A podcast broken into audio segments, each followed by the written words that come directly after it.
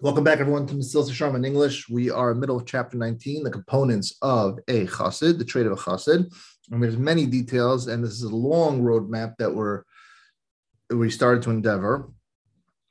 And we're up to the component of where the chassid loves the Kadosh Baruch Hu very, very much. And there's three offsets to that. And we're up to the second offset, which is a certain simcha, the vake, uh, uh, I'm sorry, we discussed yesterday cleaving, attaching, which is the vakus, and now we're discussing the component of simcha.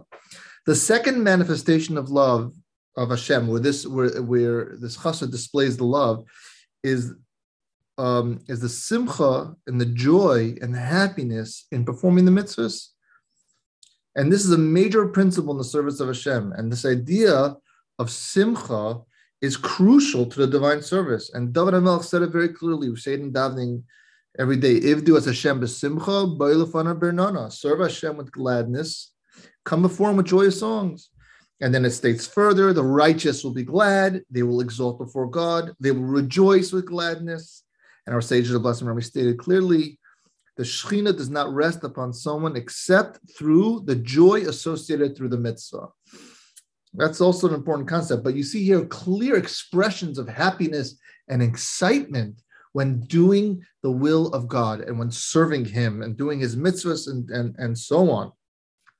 And also, he throws an important point here that the, the Shekhinah, the divine presence, will not rest on a person, or, or it, will, it, it will rest on a person based on his joy or his excitement on the mitzvah itself. And regarding serving, regarding the verse, serve Hashem with gladness, which we mentioned above just now, it says very in the Medrash, Arivo said, when you rise up to go daven, your heart should be joyous. You should think about you are given the opportunity to speak in front of someone so powerful, someone so great. There's no one equal to him. And he, kaviyachal, so to speak, he's giving you an audience. He's giving you an audience. That's an ex- that's if you really think about that, that's an incredible thing, and you should be tremendously excited. We have to try to relate to it in a way that you think of someone who is incredible, incredibly awesome, and this person has tremendous power because that's really what God is. The greatest being, can we say, a being even that exists, and you have an opportunity that can grant you any wish, grant you anything, and the person gives you life. You have an opportunity to, to, to stand before him three times a day? He'd allow he gives you his he gives you his attention his undivided attention and he really does. At the effort you put into it he'll give you his undivided attention. What a tremendous um, uh, opportunity tremendous uh, you know um, i mean it's just it's it's a zchus, a merit. I can't explain i don't want to say it in english but it's it, it's it's we, we don't we take advantage of it. We don't really think about it but it should give us tremendous simcha. It should it should be tremendous simcha, tremendous happiness. The Medrash mistakes for this truth that a person's heart should be elated with that he merits to serve a master who has no equal. Yeah, remember, Hakadosh Baruch Hu has no equal. It's just we, we, it's so hard to think about and comprehend that. And to engage in the study allows us, and he gives us the Torah, and he gives us the mitzvahs to perform. Shlomo Melech stated with a very wise metaphor. He said, Draw me, will run after you. Draw me, will run after you. The king has brought me into his chambers. We will rejoice and be glad with you. He's expressing that he was allowed into the inner circle. Imagine again, you have to take a you have to try to put into perspective that you take a king, the greatest king in the world, and he gives you, he makes you part of his inner circle. How special do you feel? You feel incredible. Well, the king chose me to be allowed or allowed me to be in the circle. Kadosh Baruch Hu lets us in his inner circle. All of Klal Yisrael is in his inner circle, and we, he gave us the opportunity to bring him back into this world with the mitzvahs. And uh, this person, this refers to the extra degree of rejoicing and gladness when he says in the inner circle, for the further that a person merits to enter into the chambers of knowledge of his greatness, the more his joy is over knowing and serving him will increase, and his heart will exult with him, exult within him. As scripture says, let Israel exult in its maker, let the children of Zion rejoice in their king. It's a tremendous, it's, it's, it's measure for measure.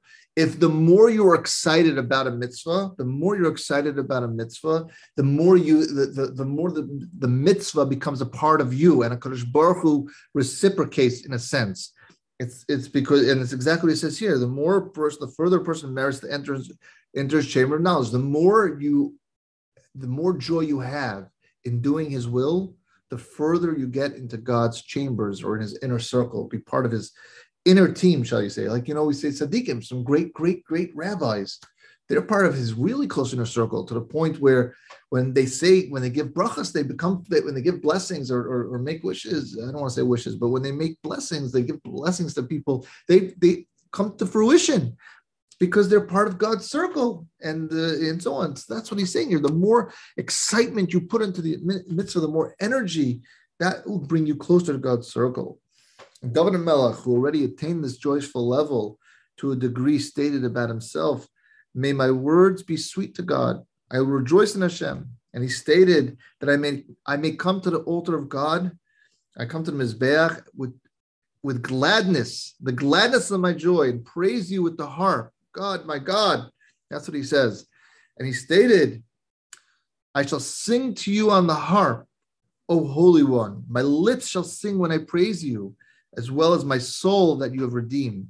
And the last verse stresses a novelty in David's joy because this means that the joy will intensify him so much that his lips talk about it's just like he's on autopilot his lips indistinctively sing his praises that's how much he uh, you know he would be uh, that's, that's how excited he would get he couldn't contain himself that his lips would move automatically with simcha and singing the joys all this came from a tremendous fervor in his soul which was ablaze with joy before him and this is what david meant when he said as well as my soul that you have redeemed. Meaning he felt you allowed me to have simcha when you do. I I, I feel accomplished. I feel it, it, it's it's I have a certain rest. We find that the Holy One, that Kadosh Baruch Hu, when we don't, Hakadosh Baruch Hu faulted us when we never when we didn't serve Him with simcha, because it says here the punishment before Klal Yisrael because you didn't serve Hashem with the gladness and goodness of your heart. But to the reverse, when David and Melech saw Klal Yisrael, when they they they um, built the base of Hamikdash, they were so excited. They built the Holy Temple. Yisrael had a tremendous excitement in them. You could feel it in the air, the excitement. It was a huge operation, 24 hours a day, six days a week you know, and and and Hakadosh Baruch would arrange the weather as old. If, if you read about it in the Navi, it's incredible that it wouldn't rain to, or it would rain when it would need to be rain, and it wouldn't uh, it wouldn't um, affect any of the building. It was just incredible work, and Kadosh and Klal Yisrael has such an excitement to build the temple of God.